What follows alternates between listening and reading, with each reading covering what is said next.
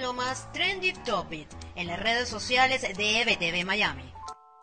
Hoy es 23 de febrero y en Venezuela, Estados Unidos y el mundo estas son las tendencias más virales del día. Y es que Patria y Vida, la canción que ha revolucionado a Cuba y tiene muy molestos a los regímenes de la isla y de Venezuela y que además se ha convertido en una dura crítica contra la dictadura castrista, es lo más viral del día. La otra tendencia del día es la amenaza que el guerrillero Jesús Santrich hace contra el presidente de Colombia, Iván Duque. Y es que la noticia más que la amenaza es el video publicado por una cadena noticiosa colombiana que además fue grabado semanas atrás en territorio venezolano, lo que ha desatado innumerables críticas contra el régimen de Nicolás Maduro por su abierto y demostrado apoyo a los grupos irregulares colombianos. Mientras tanto, en los Estados Unidos, el desplome de los precios de Bitcoin, la criptomoneda este martes, y la abrumadora baja en las acciones de Tesla, el gigante de automóviles eléctricos, se mantiene en el top 5 de las tendencias. También las recientes declaraciones de Jerome Powell, presidente de la Reserva Federal estadounidense, sobre los anuncios de mantener las tasas bajas la inflación no supere de forma duradera el 2%